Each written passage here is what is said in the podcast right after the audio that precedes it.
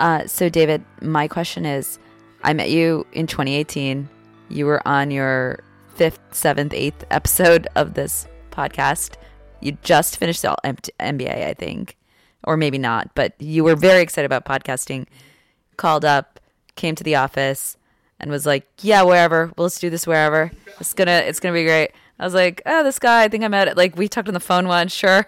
Like, and it's been amazing to see it grow. And now you're in episode 300. But what was your inflection point to say, I'm going to pour my passion, soul, and energy into this? Hey, friend, it's David Nebinski here in Brooklyn. Here at the Portfolio Career Podcast, we help you take ownership of your career and design a life that you want to live. Episode 300. Wow. Um, from starting the show on my couch with my roommate in the summer of 2018 to this to this moment to episode 300 so so special. Thank you so much for being here whether this is your first episode or you've been here before. Um, thank you so much. Um, this was a very special episode. Uh, it was a podcast mixer episode which is recorded in an apartment in brooklyn. And in this case it was with only the people that have been on the show before i wanted to do something special to celebrate this milestone and this was it the topic of this podcast mixer was inflection moments. I've been very fascinated about uh, how people got to where they are. And in this episode, you'll hear short stories about something that changed people's lives. As always, this episode of notes is available on my website at portfoliocareerpodcast.com. There you can subscribe to my Portfolio Career Substack newsletter, which I send out every other Sunday. So excited for you to build and grow your portfolio career. Here we go with Yash. Yash. What's up? Welcome episode 300. Thanks for doing this, man. Yeah, thanks for being so consistent. Yeah. I feel like I've seen you over the years do this over and over again, and you continue to level it up all the time. Mm, thank yeah. you so much. Thank you so much. Um, speaking of leveling up, what would you say is an inflection moment uh, or an inflection point for you? Yeah, I like to normally wait till other people share and then I can decide something that fits the mold. So I haven't thought about this. But um, I will share. You know, I'll talk about Alt MBA since mm, that cool. This has become a banner ad for Alt MBA by accident. Uh, so when I was, geez, 21 at the time, 22. Jen was there too. Yeah. Uh, I found Alt MBA through like a very non-traditional means compared to most people in it. I had no clue who Seth Godin was. Many people worship at the altar of Seth Godin when they arrive at Alt MBA. Um, and I was like, wow, I'm really not in the right place because I don't think I am read up enough on this guy. But it was really like a transformative program slash moment for me. I think the reason I ended up there is because Marie, who was running a lot of Alt MBA at the time, was a mentor of mine and was like, "You should try this out. I think you really enjoy the people and the experience and the like knowledge that you'll get from it for yourself." Because I was at a transition moment in my life in between starting a company, figuring out if I was still going to teach high school, figuring out the next thing. Um, and I think what was really transformative about that moment for me in my life was I was on Zoom for like 15 to 20 hours a week with this random group of people from all over the world with really very diverse backgrounds and experiences. David was in my yeah, cohort with me. That is say. how we met, yeah. actually. Uh, and we were both very overactive in the Slack community slash group. Right. Yeah. so we're like, ah, you know. add me to your group chats, please. Yeah. yes, I can promise that if you add David to your group chats, he will continue to lead the way for everyone. I added David to a group chat years ago called New York City Squad when I was just trying to make friends in the city and I was adding random people to an iMessage group chat. And David has become the spiritual leader of that group chat in like every way, shape, or form. He signs every text David Nebinski with his phone number. It's really wonderful. Um, but yeah, I think that actually is a perfect segue to like why that was an inflection point. I met a lot of other Davids in the world, like you, Ian, Stephen, Marie, uh, Peter, like lots of people who were much older and further along than I was. And I was going through all these narratives of like, oh, I just started a company, we were doing really well, and now I'm deciding to leave. There's a lot of ego wrapped up in some of the decisions I was making at the time. Uh, and I think a lot of people helped me just slow down and be like, what really matters? And also, where are you going? And also, you're young. Like, come down, chill, figure it out. Uh, you have a lot of life left ahead of you. And I think being forced to answer some really tough questions I hadn't ever really asked myself and getting to do that in a group of people who had my best interests at heart, but also pushed my thinking was really, really valuable. And I think that really stuck with me for, I mean, till today, really. Mm. Yeah. Um, and, and so you said you sought this out because you were going through a transition. Yeah. I was uh I was basically so I had just I had done a lot of really random things in the last 2 years. I had disappointed my parents because I had finished college after they told me for years that I wouldn't get a job with the GPA that I had. And then I'd ended up with the Indian kid's dream out of school, which was a job at McKinsey. And then I had decided not to go to that school and instead do this random thing with my friends and trying to make money doing like a remote apprenticeship for college students. My parents thought I was insane. And then I became a high school teacher, and then they were like, wow, he's really gone all the way down the drain. Um, you know, not, not a respected vocation in my family. Uh, I'm kidding. I love you, mom and dad. Uh, but yeah, I had we had built that company, gone through an accelerator, met a lot of really successful people, been told we were doing well, and ultimately had a lot of interpersonal conflict. And so I made the decision to leave because I valued friendship more than business, and everyone told me that was a dumb thing to do. And then uh, I also made the decision not to teach high school again because I figured I really enjoyed it, but there were a lot more things to be explored at 21 and just other things to learn teaching the same thing over and over again didn't feel like the best use of my mental energy or capacity. And so then I was sort of left stranded. I was like, okay, well, do I start another thing? I never really like aimed to be a founder. I just accidentally ended up doing it with friends. Do I work at a startup? Do I go back to consulting? Do I try and do something in tech now? Like, where do I go from here? And Marie was like, sounds like you should take Alt MBA. So that was how I ended up there. So it sounds like also like a little bit of story of like sharing with friends where you're at, and you never know like the advice that you'll get from a friend. Yeah, yeah, I would say friends and also just mentors. I think Mhm. I feel very fortunate to have from like a very young age had people who like believed in me, saw something in me that I didn't see in myself, sometimes still don't see in myself. Mm. And I'm just like, cool, I will trust you, take the steps that you want me to take and see what comes of it. And so yeah, I'd actually say most of my inflection points have been people prodding me to do something that I didn't fully understand, but I trusted blindly, took the steps and ended up in a new perspective that I couldn't have imagined before. Hell yeah, Yeah. cool. Thanks, man. Yeah, thank you. Yelena, anyone got next? Hello. Hello. Uh, I would love to hear an inflection moment for you, Yelena. yeah. Um, okay, I'm gonna get I'm gonna get deep. I thought about this. I saw you a few days ago and I told you I thought about it. Um, okay, so I have always had a really complicated relationship with my mom. I was really scared of her, like most of the time when I was a kid, because she was so emotionally volatile. Um, she also groomed me to like tie my self worth to how perfect I was or like how much I pleased people. And that's definitely something that I still struggle with of like unlearning that. Um, so cut to the beginning of this year when my I'm looking at my father-in-law and he's looking back at me, actually death staring me, and he was like, "You're the worst parts of your mom." And you know, he's never met my mom. He's literally taking it off of like a podcast episode I did, like analyzing my mother wound.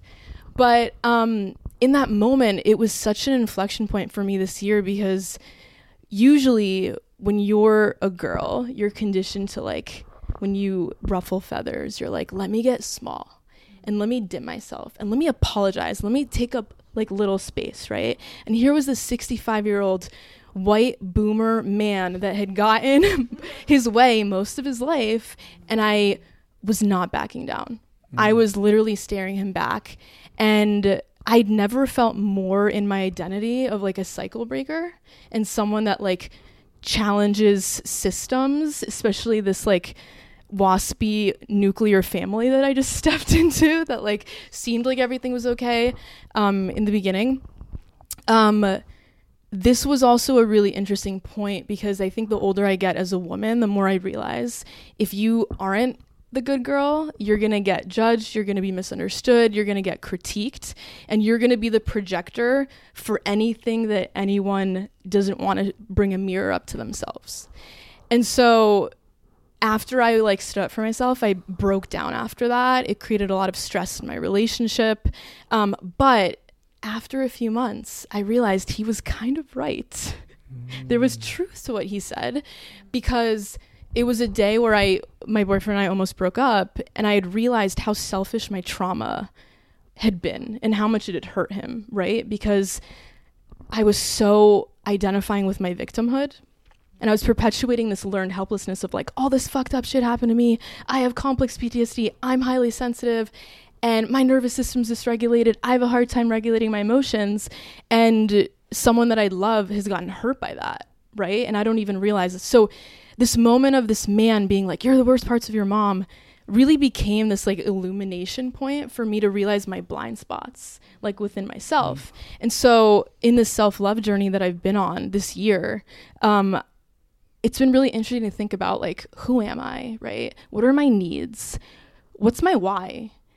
And also, what is my relationship to discomfort? Because I mm. think that healing and self care and just your general well being, it is all about how you relate to like when you piss people off because the more that you are yourself and you're not like pleasing people and abandoning yourself in the process of doing that you're just gonna piss people off like it's literally mm. happened to me all year this year and of course I take accountability for you know things but I've never felt more okay pissing people off because when people would get mad at me before I'd feel like the whole world was mad at me and I was wrong so yeah, it's that was like a massive inflection point. I think for me, pain has always been my inflection point of like trying to find the beauty and the meaning of my experiences. So yeah mm. we're also going to be in counseling soon so don't worry it's like it doesn't have like a bad ending or anything but um but yeah it's a process but i feel like i've finally come home to myself this year at age 33 hmm. Um yeah i feel like anytime i talk on your podcast you're just like okay, where do we go from here? You just uh, like I don't have the horsepower the, that that takes. Um, I warned you. I said I'd go deep. Yeah, I thought about yeah, it. I'm, I'm, here for it. Um, so you said pain has always been an inflection point. Yeah. Um. So has it like does that make it easier knowing what the like that pain that that's been an inflection point in the past, or is that it doesn't matter each time? I think um for me like I love challenge and pain, to be honest, mm. because I feel really deeply. And I think when you're really sensitive and empathic, I think any artist will say that like you use your pain to make art, right? And to find beauty and meaning out of it. So yeah, I, I think I'm like, fuck yeah. I'm in pain. This is a great story. This is going to be a great story for something, right? And I can get to figure out what is my outlet to figure out what that is. Um, I think that's the way that I don't get stuck in my pain, to be honest. But yeah, it's knowing hard. that there's an outlet. Right. Also, like my parents are immigrants and refugees, so it's like I come from a long line of ancestors being first generation, where it's like not very far removed of like like literally my grandfather he fought in World War One and World War Two and the Balkan Wars. Like it's not mm. something that I'm like super far away from. So it's all for a good story, Dave. well, thanks for sharing.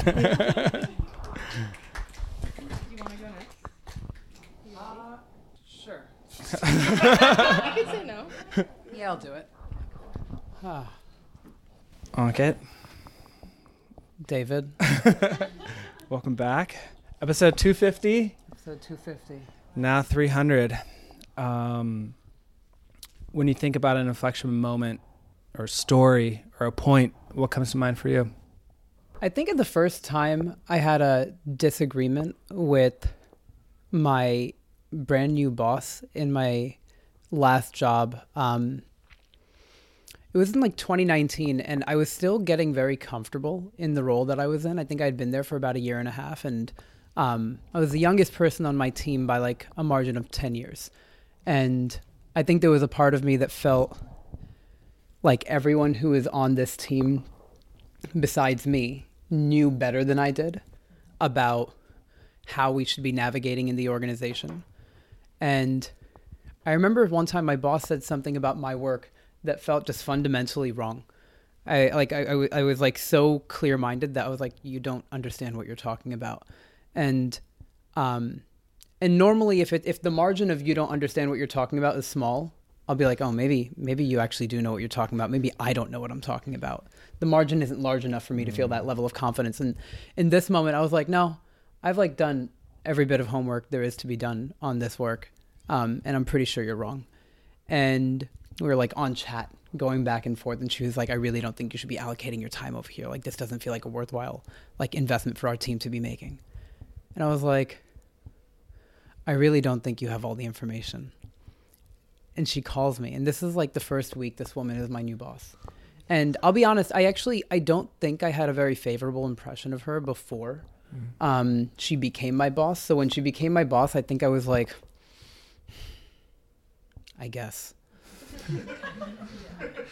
Like this is not going to be fun. And then this moment right when we're Yeah. in chat i was like this is clear. She doesn't know what she's talking about. Like I, this woman should not be my boss. And we get on the phone because chat you know how sometimes when you're arguing with someone on chat just like this isn't working. We need to talk so we get on the phone and, uh, and she was like do you have time to talk? And i was like yes i have time to talk. And i like was like let me get outside. This is i was working from home that day. And i was like i'm not going to take this call in the apartment. I need to like get outside for a walk. So i took the call on a walk and she was like okay walk me through why you think x y and z. And we're on the phone for like 15 minutes and she's drilling me on every single like angle of mm. like why i think like the project that i was working on was meaningful. At the end of it she's like okay you can carry on and then like the next week we had a one-on-one and she was like okay i just want you to know you are really clear-minded. Hmm. And i was really impressed by the way that you like stood your ground on the thing that i was fighting you on. And i just want to say like if you feel like me arguing with you was like like was in poor taste i just want you to know like like i have an incredible trust for your intellectual rigor. And like now i i don't think i will i will push on you the same way i think i've just never worked with you before and i didn't know um how you thought about things. And i think because i really didn't have a favorable impression of of this like my now boss uh, at the time um before going into that conversation it really like flipped the switch for me of like oh wow. She like assesses in a very in a way that is unfamiliar to me. I think i i was so familiar with like gaining approval by being on the same page as somebody that to gain approval on the basis of being confidently on the page that i was on as opposed to in alignment with the person that i was in relationship with. Mm-hmm. It really kind of flipped the switch in my mind of what is it that makes a strong relationship. Hmm. And me and this boss had an incredible 3 years of working together where we would we would argue constantly um, on things that matter, not arbitrary arguments, but like we would go back and forth on on like strategic decisions. Uh, she would come to me for counsel on things she needed to do with our like you know org leaders, um, and eventually our relationship started to become supportive in in like friendly and personal matters extending outside of work just because the level of trust was so high um, and i think it really flipped the switch on how i perceive what can make for a strong relationship and that is true in work but also in in any context Um, have you talked to her recently? No, but she's been on my mind. Um, it's been a while, and I actually have no idea like where in the world she is right now because neither of us work for our previous employer, and um, and we didn't do a very good job of keeping in touch. And honestly, kind of confuses me. A part of me is like, did I do that, or did she do that, or did it just happen? You know, how Mm, sometimes yeah. you fall out of touch with somebody, Yeah. and you're the kind of person that doesn't fall out of touch with somebody, and then you're like, wait, why did I fall out of touch with that person? Mysteries. But so, so but but clear communication, um, open communication. When you thought that actually was like harming a relationship, it was actually turned out to be a positive thing here. Yeah.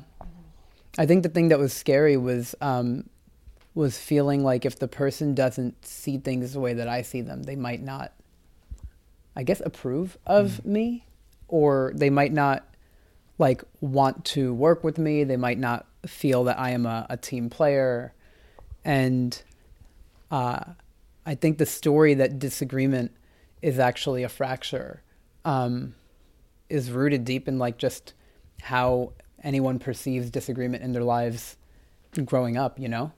I think there is something about if you don't see good examples of disagreement, then then you just think it's all broken.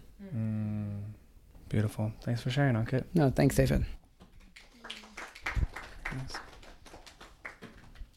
Diana.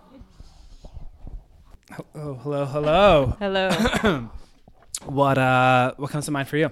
um, so I wrote mine down because I had today to figure this out.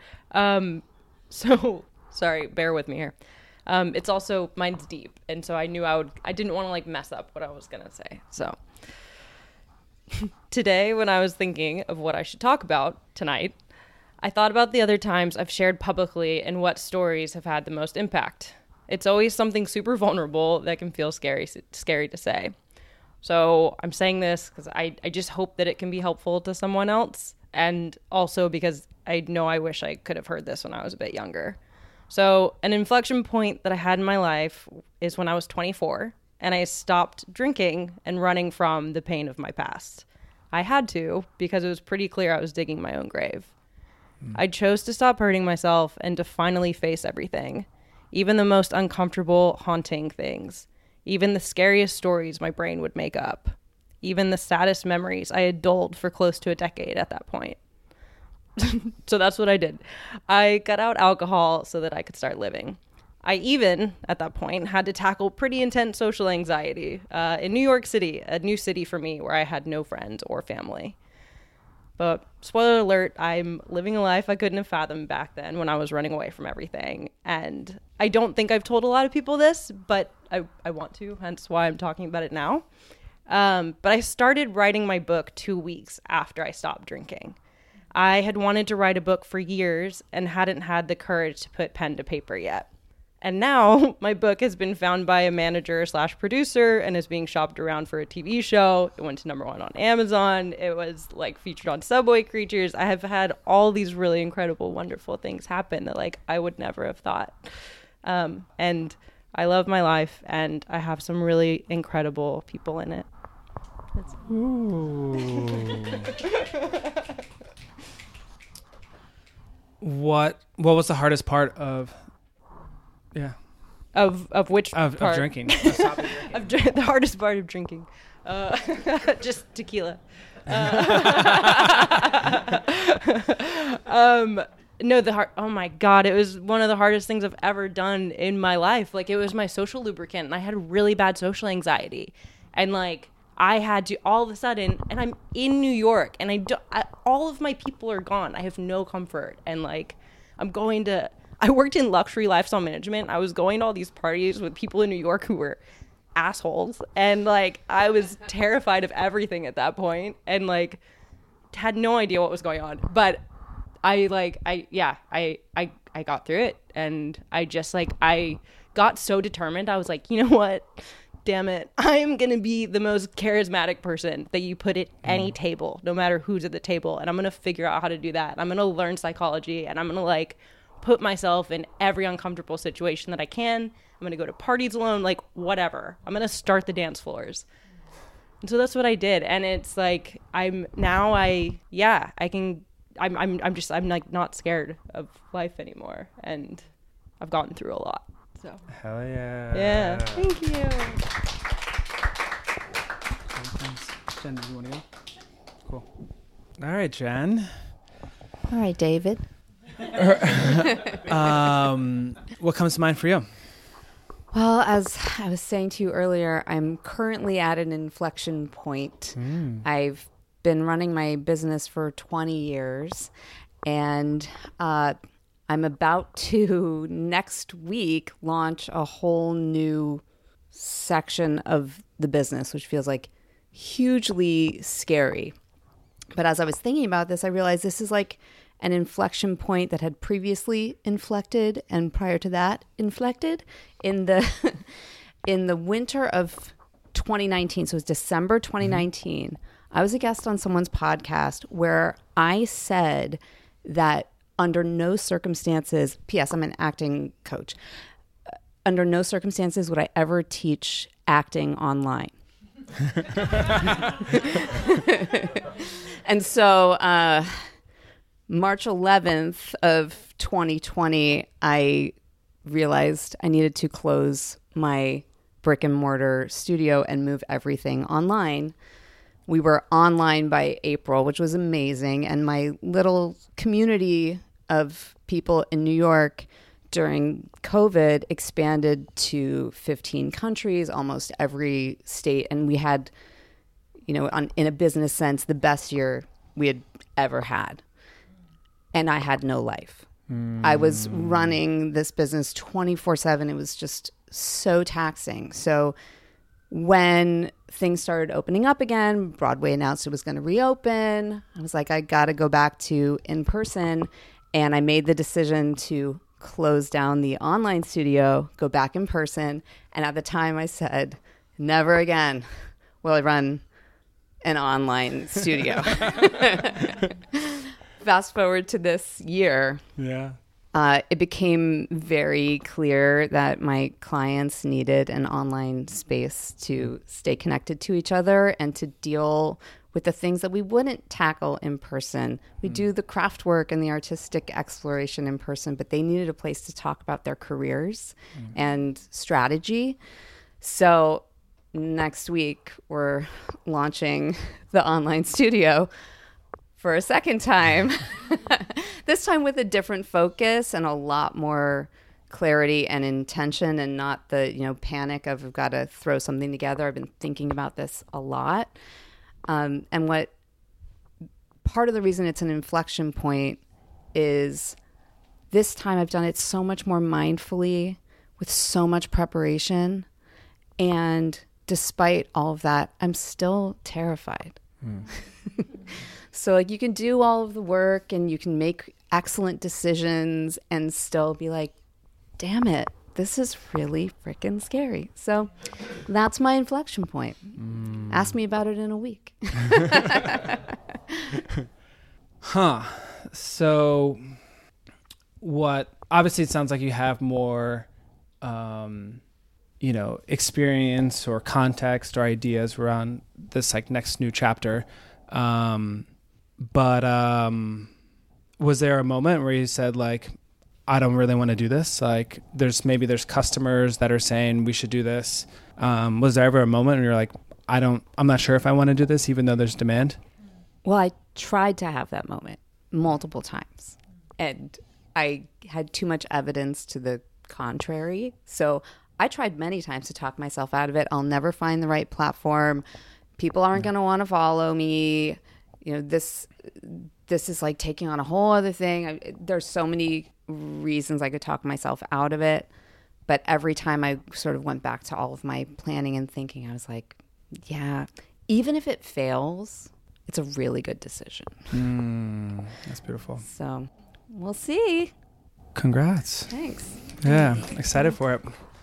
Um, does anybody else want to share or have a question for anybody or Uh, so, David, my question is I met you in 2018. You were on your fifth, seventh, eighth episode of this podcast. You just finished the MBA, I think, or maybe not, but you were very excited about podcasting. Called up, came to the office, and was like, "Yeah, wherever. Well, let's do this wherever. It's gonna, it's gonna be great." I was like, "Oh, this guy. I think I met it. Like, we talked on the phone once, sure." Like, and it's been amazing to see it grow. And now you're in episode 300. But what was your inflection point to say, "I'm gonna pour my passion, soul, and energy into this"? Um, thanks for that. Uh, so around a little bit after you, but like October or September 2018, um, there was kind of like three three different things that happened around the same time that um, were kind of like gave me a lot more confidence and it also then gave me like a project. Um, so i'll talk about those. So one was um, austin allred is the founder of a company called lambda school which is now called something else bloom. Um, he tweeted um, and was like hey if anybody has a podcast um, i'm trying to get on more podcasts like hit me up and then I like emailed him and he's like, yeah, let's do this. And I was like, okay. And like, I had like never talked to him. I'm here in New York. He's in California. And that just, that like blew my mind. Um, then somebody else who I really looked up to in New York, um, Steve Schlafman, was like, uh, I reached out to him and he's like, yeah, cool. Yeah, come, come into my office. Um, and then, um, and I chatted with him and like, so kind of around that time, it started going beyond people that I knew. And then like, um, and then it was like this like serendipity and magic of like, where else could I like try this? Um, who else could say yes that I want to talk to? And then, um, I started the, I started the podcast in a podcasting course um, that was co-created by Seth Godin and Alexander DiPalma. And then I reached out to Alex and I said, "Do you want to be on the show?" And she's like, "Yeah, let's do it." And then when I talked to her, she's like, "Hey, we're gonna run the next cohort of this course. Do you want to be a coach in it?" And I was like, "Wait, what?" Like I just started like like two months before. Like I don't even really know what I'm doing. She's like, "Doesn't matter." Like just like like just like do what you were doing as a student. Like you don't need to be an expert. Just like you're going to be a couple steps ahead of the people that um, are taking the course now. Like you have episodes they don't. And then i started coaching. And then once i started coaching then um, i was like well i got to keep going. And um, then i coached for like two more cohorts. And then by that time i had like 80 or 90 episodes and it was like just like something that I did. Like it just was like wired into like my identity almost. So, yeah. Thanks for that.